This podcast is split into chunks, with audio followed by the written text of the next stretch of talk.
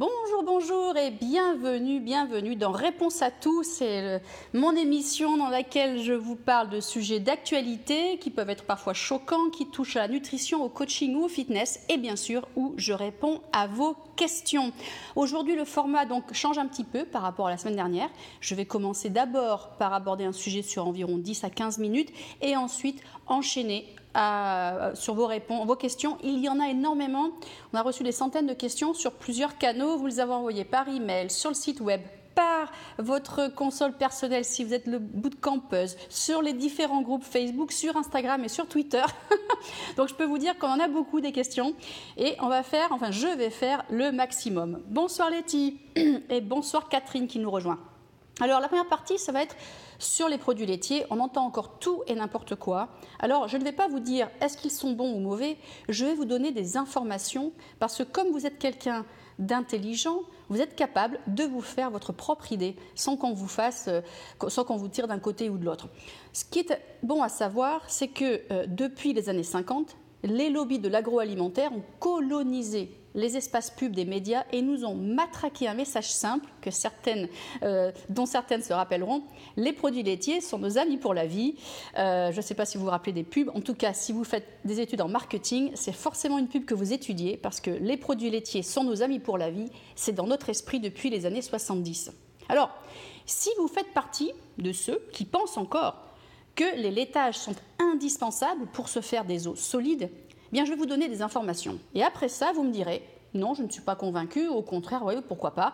Donc, c'est un petit peu l'idée de ce podcast, c'est que je vous donne des informations pour que vous soyez informés, parce que le savoir, c'est le pouvoir. Je vais vous dire une phrase qui me touche beaucoup, qui est la suivante. Les pays qui consomment le plus de produits laitiers ont le taux de fracture osseuse le plus élevé. Cette conclusion n'est pas de moi, je ne me permettrai pas, mais du très célèbre professeur Walter Willett. Je n'arrête pas de l'appeler Willem parce que je vais faire une montagne qui s'appelle comme ça. Mais non, son nom, c'est le professeur Willett. Ce n'est pas n'importe qui, hein. C'est le président du département de nutrition à l'école de santé publique de Harvard. Et pour moi, c'est non seulement un éminent spécialiste, mais c'est surtout un des plus grands pontes en nutrition à ne pas se faire acheté par les lobbies du milieu pharmaceutique ou de l'agroalimentaire. Donc quand il nous dit « les pays qui consomment le plus de produits laitiers ont le taux de fracture osseuse le plus élevé », ça demande déjà des cojones, comme on dit en espagnol, parce qu'il est le seul à dire ça. Il était le seul en 2014 à dire ça, maintenant il est moins seul. Pour ceux qui sont intéressés, c'est paru dans le Journal of Internal Medicine en 2014, pendant l'été, juin ou juillet. Première donnée, donc, un grand ponte nous dit, attention, il y a un lien entre le taux de fracture osseuse et la consommation de lait. Après, ça va vous faire réfléchir, et vous le savez sûrement, mais à part l'être humain, aucun mammifère ne consomme de produits laitiers d'une autre espèce. Aucun. À part le lait de leur maman, jusqu'à ce qu'il soit sevré, après c'est fini. Pourtant, je ne sais pas vous, mais j'ai jamais vu un chamelon. Tiens, vous savez ce que c'est un chamelon ? J'ai jamais vu un chamelon avec des béquilles. Un chamelon, c'est le bébé du chameau. Ou un girafon, ou nos animaux domestiques. Ils ne se cassent pas des pattes de tous les côtés parce qu'ils n'ont pas bu de lait. Donc ça veut dire qu'ils trouvent leur calcium ailleurs. Et comme nous sommes aussi des mammifères, peut-être que nous pouvons trouver notre calcium aussi ailleurs sans se faire des problèmes osseux, comme le professeur Willett le souligne. Donc voilà, on a déjà deux informations plutôt intéressantes. Alors après, vous allez me dire, mais comment on fait pour avoir des os solides ? Déjà, regardez les animaux, ils font quoi ? Ils sont actifs. Donc, la meilleure façon de renforcer ces os, c'est bien sûr d'avoir une prise de calcium, mais pas aussi élevée que ce qu'on nous raconte, et pas du tout laitière, mais surtout d'exercer une pression sur les os. Donc, de faire du sport, de la marche, de la course, de la danse, etc. Et puis aussi, pas oublier de s'exposer suffisamment au soleil pour synthétiser la vitamine D, parce que sans vitamine D, tadam, on ne métabolise pas le calcium. Eh oui. Alors attention, vous n'êtes pas obligé de le faire en même temps, pas obligé de manger votre salade d'épinards pendant que vous êtes au soleil, mais le corps a besoin d'avoir en stock quelque part de la vitamine D pour synthétiser le calcium. Déjà là, vous allez avoir les infos, vous vous dites, mais alors là, je vais aller plus loin. Imaginons que vous êtes médecin, non mais si vous êtes médecin, vous êtes au courant, mais que vous travaillez pour une société qui conseille les laitiers, etc. Et vous vous dites, écoutez, moi, je m'appuie sur le PNNS, le fameux Programme National Nutrition Santé. PNNS, c'est une émanation gouvernementale, hein. C'est un groupe, en fait, c'est une émanation des ministères de la Santé, de l'Éducation nationale, et alors là, c'est là où c'est le pompon, et de l'agriculture. On a donc, dans un même groupe, qui est censé nous dire quoi manger, trois ministères qui ont potentiellement des conflits d'intérêts. Vous avez d'un côté le ministre de la Santé qui veut qu'on soit en meilleure santé. On ne parle pas des lobbies de la pharma pour le moment. Vous avez l'Éducation nationale qui veut que nos bambins sachent quoi bien manger. À la rigueur, pourquoi pas? Et tout à coup, vous mettez le ministère de l'Agriculture qui veut que ces paysans, en tout cas les personnes qui votent pour lui aux prochaines élections, il veut qu'ils soient contents, donc qu'ils vendent plus. Donc gros conflit d'intérêts. On va dire là, on a un conflit d'intérêts dans le programme national nutrition santé lui-même, de la façon dont il est constitué. Vous allez me dire, bonsoir Francesca, bonsoir Nina, bonsoir Céline, bonsoir Christine et bonsoir Stéphanie et aussi Céline. Il y a deux Céline. Mais on ne va pas s'arrêter là. On va aller plus loin parce que comme on est informé, on creuse quand on est membre de bootcamp ou qu'on écoute Réponse à tout. Devinez, en 1999, vous allez me dire ça remonte à 20 ans, oui, c'est pas si loin que ça. En 1999, devinez qui a été mis à la tête du PNNS, qui est devenu le directeur du PNNS. Un médecin siégeant à l'Institut Candia. Et vous savez ce que c'est que l'Institut Candia ? Bon, pas l'Institut, mais Candia, c'est le lait. Vous imaginez que l'Institut Candia, c'est le bras lobbyiste de Candia qui doit faire pousser les choses. Donc, on a à la tête d'un organisme. Non, je ne pensais pas à un truc sexuel, je ne sais pas ce qui s'est passé. On a à la tête d'un organisme d'État un médecin qui siège à l'Institut Candia. Déjà, ça ne va pas. Mais alors, vous allez vous dire, on s'en fout. Peut-être qu'il est très honnête, ce monsieur. Et puis qu'il n'a aucun intérêt à nous faire manger du lait. Je vous arrête tout de suite. L'année suivante, le PNNS se fixait comme objectif prioritaire quoi donc ? D'augmenter la consommation de calcium chez les Français en consommant quoi ? 3 produits laitiers par jour. Bam ! Alors ça, c'est un scandale. C'est un énorme scandale de conflit d'intérêts dont les Français sont victimes. Et oui. Alors ce scandale n'a été exposé qu'environ 10 ans plus tard par un homme que j'adore qui s'appelle Thierry Soukar. Dans son livre fantastique, Les mensonges et propagandes, que je vous recommande, ça a tellement fait du bruit à l'époque, cette chose-là, ça a tellement éclaboussé le fameux programme national nutrition santé, eh bien qu'ils ont enfin retiré ce médecin qui, pendant plus de 8 à 10 ans, nous avait bombardé avec des conseils, c'est pas que lui, mais avait poussé ses conseils pro-yaourt. Alors vous vous dites, c'est peut-être un épiphénomène, on a un programme national nutrition santé qui nous dit n'importe quoi. Je comprends que parfois ça puisse arriver et vous me dites « Non mais enfin on a quand même d'autres choses qui nous protègent ». Alors on pourrait penser en effet que les instances gouvernementales qui sont chargées de notre santé alimentaire, elles seraient au-dessus de tout soupçon. Que nenni ! Parce qu'on a un truc qui s'appelle l'AFSSA. Bon truc c'est pas joli, mais l'AFSSA c'est l'Agence française de sécurité sanitaire des aliments. Moi je suis toujours en admiration devant les gens qui créent ces acronymes, c'est juste énorme. Bref, en 2005, l'AFSSA, donc, avait 29 membres de son comité d'experts en nutrition humaine. 29 membres. C'est pas mal, 29 membres. On les regarde, on dit, tiens, mais qu'est-ce qu'ils font dans la vie, ces gens-là ? Sur les 29 membres du comité d'experts en nutrition humaine de l'AFSSA, 20, vous vous rendez compte, 20, ça fait 60% en gros, 20 avaient des liens de collaboration avec, tiens donc, l'industrie laitière. Et même plus, 13 de ces experts travaillaient avec Danone. Le président du comité lui-même siégeait au conseil scientifique de quoi ? De Nestlé France. Alors vous avez d'un côté le programme national nutrition santé avec des liens clairement établis avec Candia. Vous avez après l'AFSSA, l'Agence française de sécurité sanitaire des aliments, avec des liens avec Danone et Nestlé et d'autres industries et d'autres sociétés laitières. Franchement, c'est pas très sérieux. Enfin, c'est même pas sérieux, c'est un scandale. Aux États-Unis, on pourrait attaquer pour ça. Bref, on va se dire, c'est pas grave, on se renseigne de notre côté, donc je vous donne des informations. Il y a une étude très intéressante qui a été publiée dans le Journal of Internal Medicine, c'est un journal très sérieux. Ils ont fait une étude sur 7000 enfants et ils ont regardé, ils ont voulu savoir s'il y avait un lien entre être nourri au lait de vache, un bébé, un petit, un nourrisson de moins d'un an, et est-ce qu'il y avait des troubles comportementaux potentiellement liés ?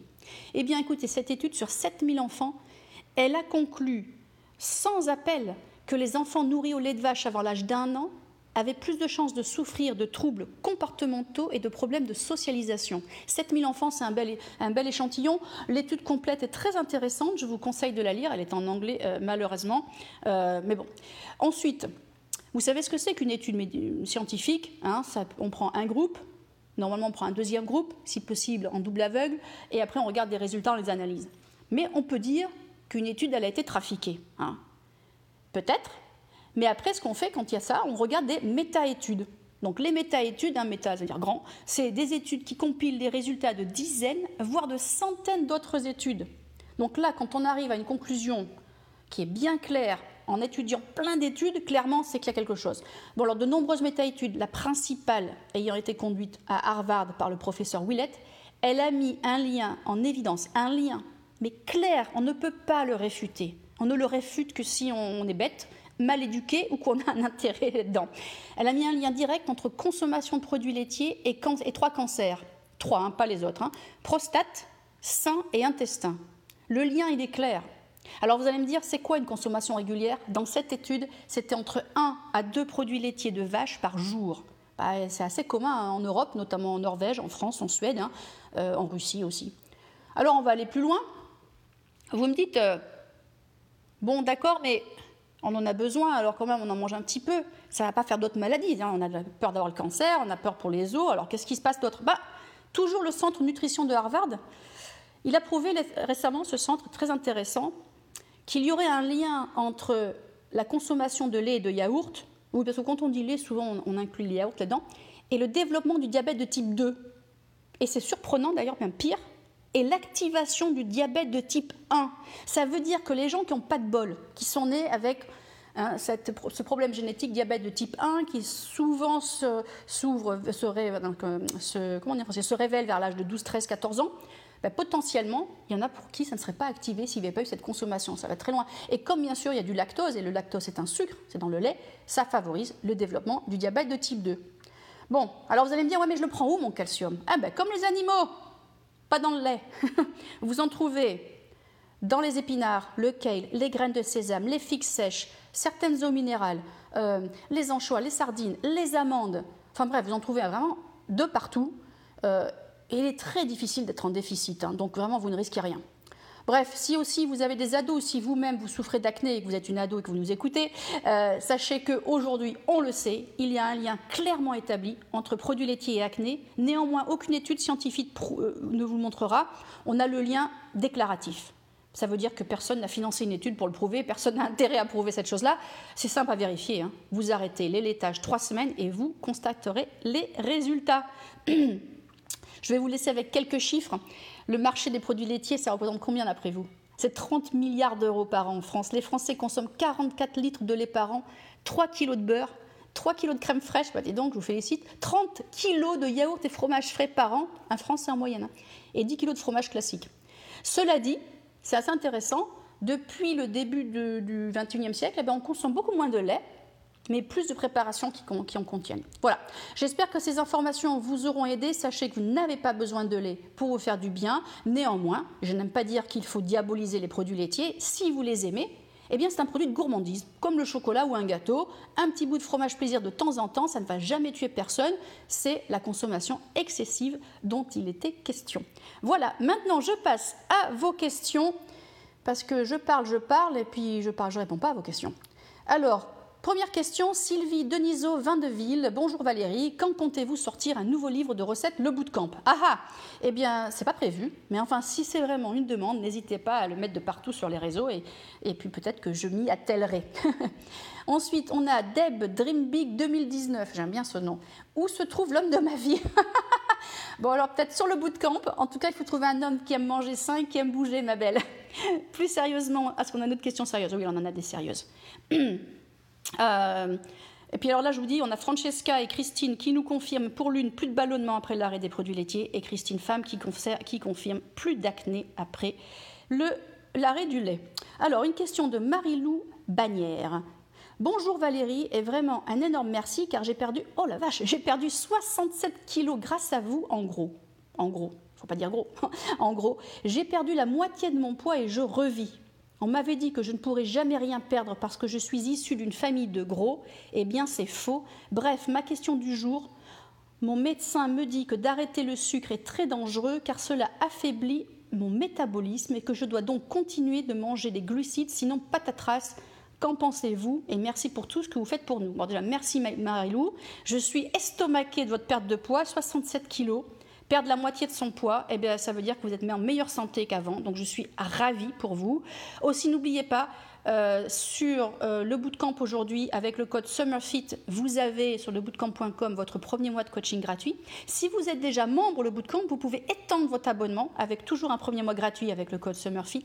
Et si vous utilisez le code podcast10, tous les e-books sont à 10% de réduction. Alors, je réponds à la question de Marie-Lou Bagnères. Donc déjà, on la félicite parce que 67 kilos de perdu, bah, c'est pas rien.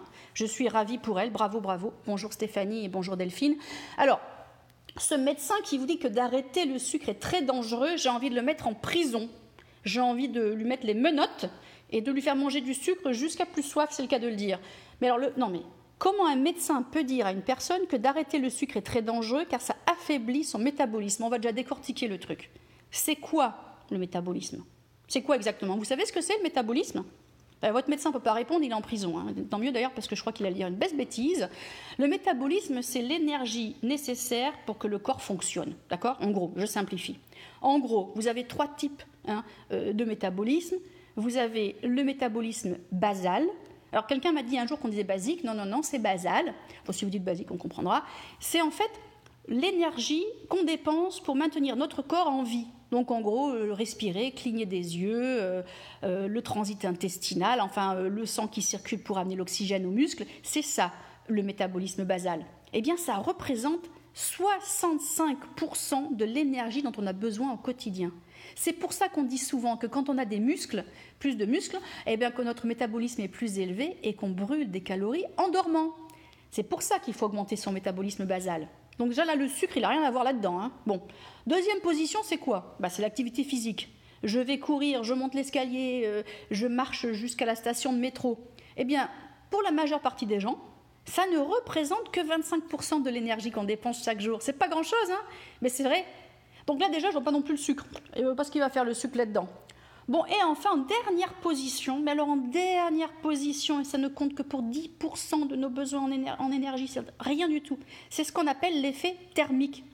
C'est la quantité de calories que nous dépensons pour digérer et transformer les aliments que nous ingérons. Alors, quand vous mangez une grosse pomme qui apporte, par exemple, 100 ou 150 calories, ça dépend de la taille de votre pomme, je suis en Amérique, elles sont grosses, et bien ça vous coûte, entre guillemets, soi-disant, 15 calories à digérer, pourquoi pas. Et dans tout cas, il vous en reste encore 135 à éliminer, d'accord? Alors les gens qui vous disent qu'il existe un régime de calories négatives, qu'il y a des aliments qui coûtent plus cher à digérer que ce qu'ils apportent, c'est faux, c'est un gros mensonge. Ceux-là aussi, on les met en prison. Donc vous voyez finalement, ce qui compte, c'est d'avoir des muscles pour brûler de la graisse, etc. Hein. Et le sucre là-dedans n'a rien à voir. Donc quand on vous dit que de moins manger de sucre affaiblit votre métabolisme, je vais vous dire un truc, c'est même faux. Parce que supposez que vous mangez moins de sucre, que vous allez bouger un peu plus et que votre masse musculaire augmente, eh bien en fait vous allez augmenter votre métabolisme. Non, vous pouvez arrêter complètement le sucre, vous n'êtes pas obligé de manger du riz, des pâtes et du pain, vous pouvez tout à fait manger du quinoa, des haricots verts, du kale, des fruits, des framboises et tout, et ne pas avoir, au contraire, vous aurez moins de problèmes métaboliques en arrêtant le sucre. Quelle andouille ce médecin, celui-là on le met en prison, tiens, allez. Ensuite, bah dis donc, on a des questions techniques. Alors, Natna1603. Épaule droite opérée, algodystrophie et une tendinite coude gauche, quelle alimentation? Bon, déjà, Natna nous a fait des fautes d'orthographe dans la question. Alors, 25 push-ups en punition. Alors, épaule droite opérée, algodystrophie. Bon, alors, j'aime bien ce mot, algodystrophie. Ça fait vachement chic. Je ne sais pas pourquoi en France... Même maman, la dernière fois, elle avait un petit bobo au mollet, elle me dit « j'ai un machin strophie oh, ». Je dis « écoute, c'est un truc tout bête, c'est une contracture ». Et je ne sais pas pourquoi les médecins sortent toujours ces mots techniques. L'algodystrophie, c'est quoi? C'est en gros, quand on ne sait pas. Hein, c'est, je ne sais pas comment on dit ça en français, mais en anglais, c'est… attends, comment je peux dire en français? Le syndrome douloureux régional complexe. Ça doit être un truc comme ça. En gros, c'est on a mal quelque part, c'est compliqué, ça touche plusieurs choses, ça fait mal, c'est localisé et le médecin n'a aucune idée du pourquoi, du comment de la chose. Il vous dit donc, madame, vous souffrez d'une algodystrophie. Et voilà, avec un ton très docte. Et en fait, il vous a dit, bah, ma pauvre, j'en ai rien à foutre, je ne sais pas de quoi vous souffrez, mais ça, avec un joli nom comme ça, vous allez me laisser tranquille. Donc, l'algodystrophie, déjà, en gros, c'est souvent lié à une opération, pas toujours, mais souvent lié à une opération. Et ce sont les suites, tout bêtement. les nerfs ont été touchés, les tissus sont fragilisés. On avait ce qu'on a, comment on est en français, des tissus de cicatrisation. Ça fait mal, c'est normal, tout le monde ne l'a pas. Mais en majeure partie des cas, dans les 6 à 18 mois qui suivent, ça disparaît. Hein. Très souvent, on peut quand même se servir des membres où on a une algodystrophie, tout simplement parce qu'on a mal, mais ça ne nous empêche pas de bouger. Tendinite, en revanche, c'est le repos. Hein. Il faut reposer et masser l'endroit. Alors en alimentation, je conseille une alimentation anti-inflammatoire, à nouveau quasiment zéro sucre, hein, c'est ça l'alimentation anti-inflammatoire, en privilégiant les fruits et les légumes verts, vert foncé, tissu cicatriciel, voilà c'était le tissu cicatriciel, en privilégiant les légumes verts foncés, en réduisant tout ce qui est produits grillés, pour éviter, je l'ai mis dans mon article sur le cancer, pour éviter le phénomène de glycation. Donc on évite tout ça et si possible faites de la cryothérapie, ça va vraiment vous aider et pour la tendinite et pour l'algodystrophie. Toutes les personnes qui souffrent des articulations, vous pouvez faire de la cryothérapie, on descend à moins 100, 120, 130 selon votre force et votre motivation, ça réduit fortement les inflammations. Ensuite, question de petits boudins manucure. Il y a des gens qui ont des noms alors. Le tofu soyeux, on peut en mettre partout. Oula, 2 fautes d'orthographe, petit boudin manucure, 25 push-ups. Oui, le tofu soyeux. Alors bon, c'est à base de soja, donc j'aime pas trop qu'on en consomme trop. Mais oui, on peut en mettre un petit peu partout, une fois de temps en temps, ça ne fait pas de mal. C'est pas un gros problème.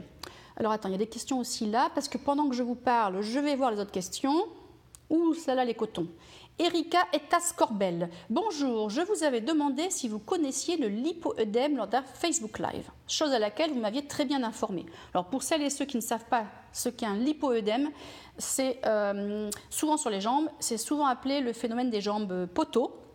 C'est pas très joli, c'est très complexant et c'est très douloureux. C'est les jambes qui gonflent de manière complètement inexpliquée avec des tissus très engorgés de gras et aussi de lymphe. Ça peut faire mal.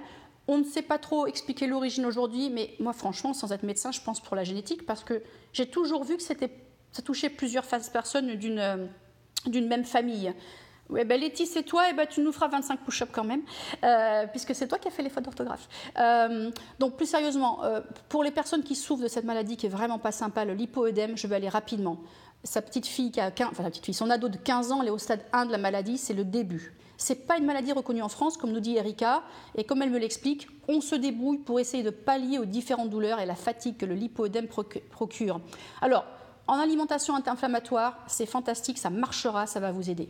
Ensuite, bien qu'il n'y ait pas de lien direct entre lipœdème et surpoids, clairement, je conseille de perdre du poids quand on est en surpoids, ça enlèvera un peu de poids sur les jambes. Ensuite, pour les lipœdèmes, qu'ils soient au stade 1, 2 ou 3, je conseille les massages, les drainages lymphatiques. Alors, c'est un peu qui tout double. Il y a des gens pour qui ça marche super bien et qui vous disent « Oh là là, ça a changé ma vie, c'est dingue ». Et d'autres pour qui ça n'a pas fait grand-chose. Mais au moins qui ne tentent rien à rien, je conseille de tenter. Les crèmes à base de caféine, c'est le seul agent validé par la DGCCRF en France pour lutter contre les tissus... la cellulite, c'est par exemple la cellulite, hein, le lipœdème, mais ça va aider à désengorger les tissus. On peut observer jusqu'à 1 cm de réduction chez les gros lipœdèmes. Ensuite, vous me savez, je suis une fan de l'endermologie, ça peut aussi aider. Bon, ça coûte assez cher, mais franchement, si ça peut vous changer la vie, et je suis d'accord, ça doit être couvert par la sécurité sociale, cette chose-là. Bon, les bas de contention, j'imagine que vous testez. Ah, il y a la pressothérapie qui est pas mal. Ce sont des petites bottes que l'on met et qui gonflent, enfin des bottes, qui gonflent et qui dégonflent, qui écrasent un peu et qui se relâchent, et ça favorise la circulation. Sandrine. Erika, on parle de toi en plus.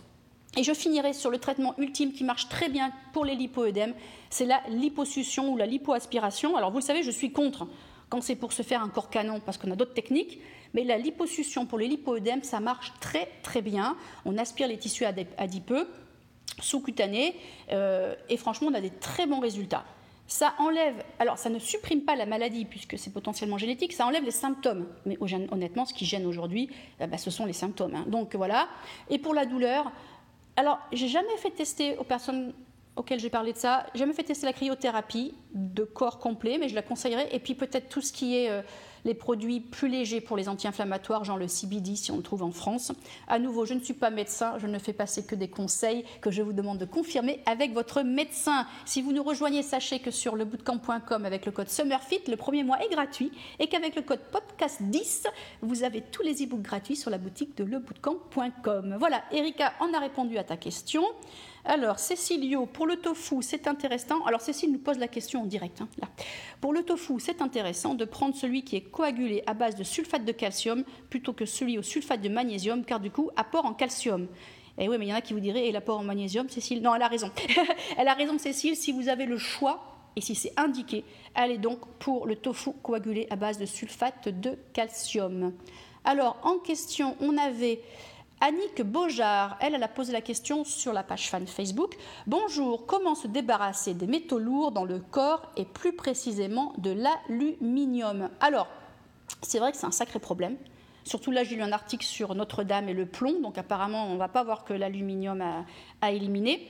Bon, déjà, pour l'aluminium, il y a les préventions. La prévention, il y a une chose dont on ne parle jamais, ce sont les médicaments anti-reflux gastrique ou pour les acidités gastriques. Beaucoup de ces médicaments ou de ces petites pastilles, enfin c'est sans ordonnance normalement, enfin, en tout cas aux États-Unis, contiennent un peu d'aluminium, donc je conseille d'éviter ces choses-là. Après, on évite de mettre les aliments dans le papier d'aluminium. Alors on m'a dit que parfois c'est pas trop prouvé, mais peut-être sans l'être tout en l'étant. Alors j'ai dit, vous savez quoi, principe de précaution, on n'utilise plus de papier d'aluminium ou très très peu. On prend aussi des petits poissons. Vous savez, sur le programme Le Bootcamp, je vous conseille toujours les petits poissons, les maquereaux, les sardines, les anchois, parce qu'elles sont moins chargées en métaux lourds que les gros, qui sont en fin de chaîne. Vous savez, l'espadon, le thon, tous ces gros poissons de fin de chaîne. Qu'est-ce qui se passe? Ils mangent un poisson plus petit, qui a mangé un poisson plus petit, qui a mangé un poisson plus petit, et à chaque poisson qui mange l'autre, on a une accumulation en métaux lourds, et vous qui arrivez avec votre steak de thon à la fin, ou votre thon en boîte, ben vous récupérez tous ces métaux lourds dans l'organisme, c'est pas bon. Si vous avez des casseroles avec un revêtement anti-adhésif ou du téflon, poubelle. J'ai toujours été contre ces choses-là. Et pour une fois, je vous dis poubelle. On ne les donne pas à quelqu'un parce que ça serait un cadeau empoisonné. Donc, poubelle, j'ai dit, et on prend des casseroles et des poêles en fonte. Ou moi, j'aime bien aussi en cuivre. Alors, évidemment, on privilégiera les aliments bio, c'est une évidence. Alors après, il y a aussi la question des eaux en bouteille. On utilise pour certaines fabrications de plastique de bouteille des métaux lourds. Alors, potentiellement, ça pourrait migrer dans l'eau. Alors, à prouver. Ce n'est pas encore bien documenté, mais de toute manière, comme je suis contre le plastique, vous l'aurez compris, on ne boit pas d'eau qui vient de bouteilles en plastique. Donc, je continue de répondre à la question de Annick Beaujard sur comment se débarrasser des métaux lourds dans le corps et plus précisément de l'aluminium. Donc, on va dire une fois que vous êtes contaminé, vous le savez, alors normalement les médecins vous conseillent le silicium. Alors vous le trouvez aussi dans les céréales complètes bio, hein, dans la prêle, le lithotam et d'autres produits de ce type. Alors ça peut vraiment aider la détoxification de l'aluminium. Dans les situations très graves d'intoxication aux métaux lourds, il y a des hospitalisations qui sont faites. Il y a un acteur très connu aux États-Unis qui avait été intoxiqué au mercure. Pour le coup, lui, il avait été hospitalisé avec un traitement assez lourd. Alors après, il y a des méthodes plus plantes. On va vous suggérer notamment l'ail d'ours, des trucs comme la coriandre, etc. Moi, j'ai rien trouvé de sérieux en termes d'études qui prouvaient que ça marchait. Bon, en même temps, l'ail des ours et la coriandre, c'est pas bien mauvais. Donc, si ça vous fait plaisir d'en manger, allez-y. Voilà. Du coup... Vive l'inox, comme dit Cécile, sur le podcast en direct. Valérie Ruot-Nicole, une année à partir de ton inscription 3. Ah, je ne sais pas, elle répond à quelqu'un. Et Erika, oui, je me suis renseignée pour la liposuction. Pour l'instant, ma fille est trop jeune, mais c'est prévu. Alors, pour information, aux États-Unis, on traite les lipœdèmes et autres chez les enfants à partir de 13 à 14 ans, mais avant 15 ans. Avant que la puberté soit complètement terminée, on s'est rendu compte que ça pouvait impacter le futur, donc peut-être demander un deuxième avis médical. Alors, quelle heure est-il? J'ai débordé. Alors, encore une question.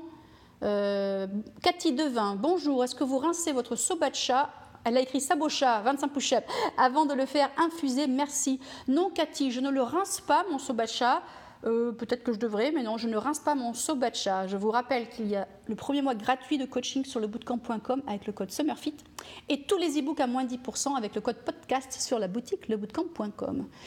Question, alors, il y en a plein des questions. J'en fais une dernière, mais je ne sais plus laquelle faire, il y en a tellement. Voilà, allez.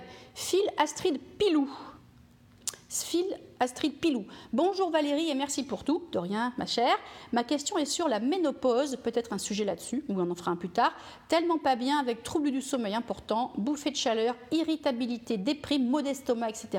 que j'ai dû accepter des hormones alors que je suis anti-médoc, des solutions, point d'interrogation. Alors, déjà, il faut savoir que selon les pays, on ne gère pas la ménopause de la même façon.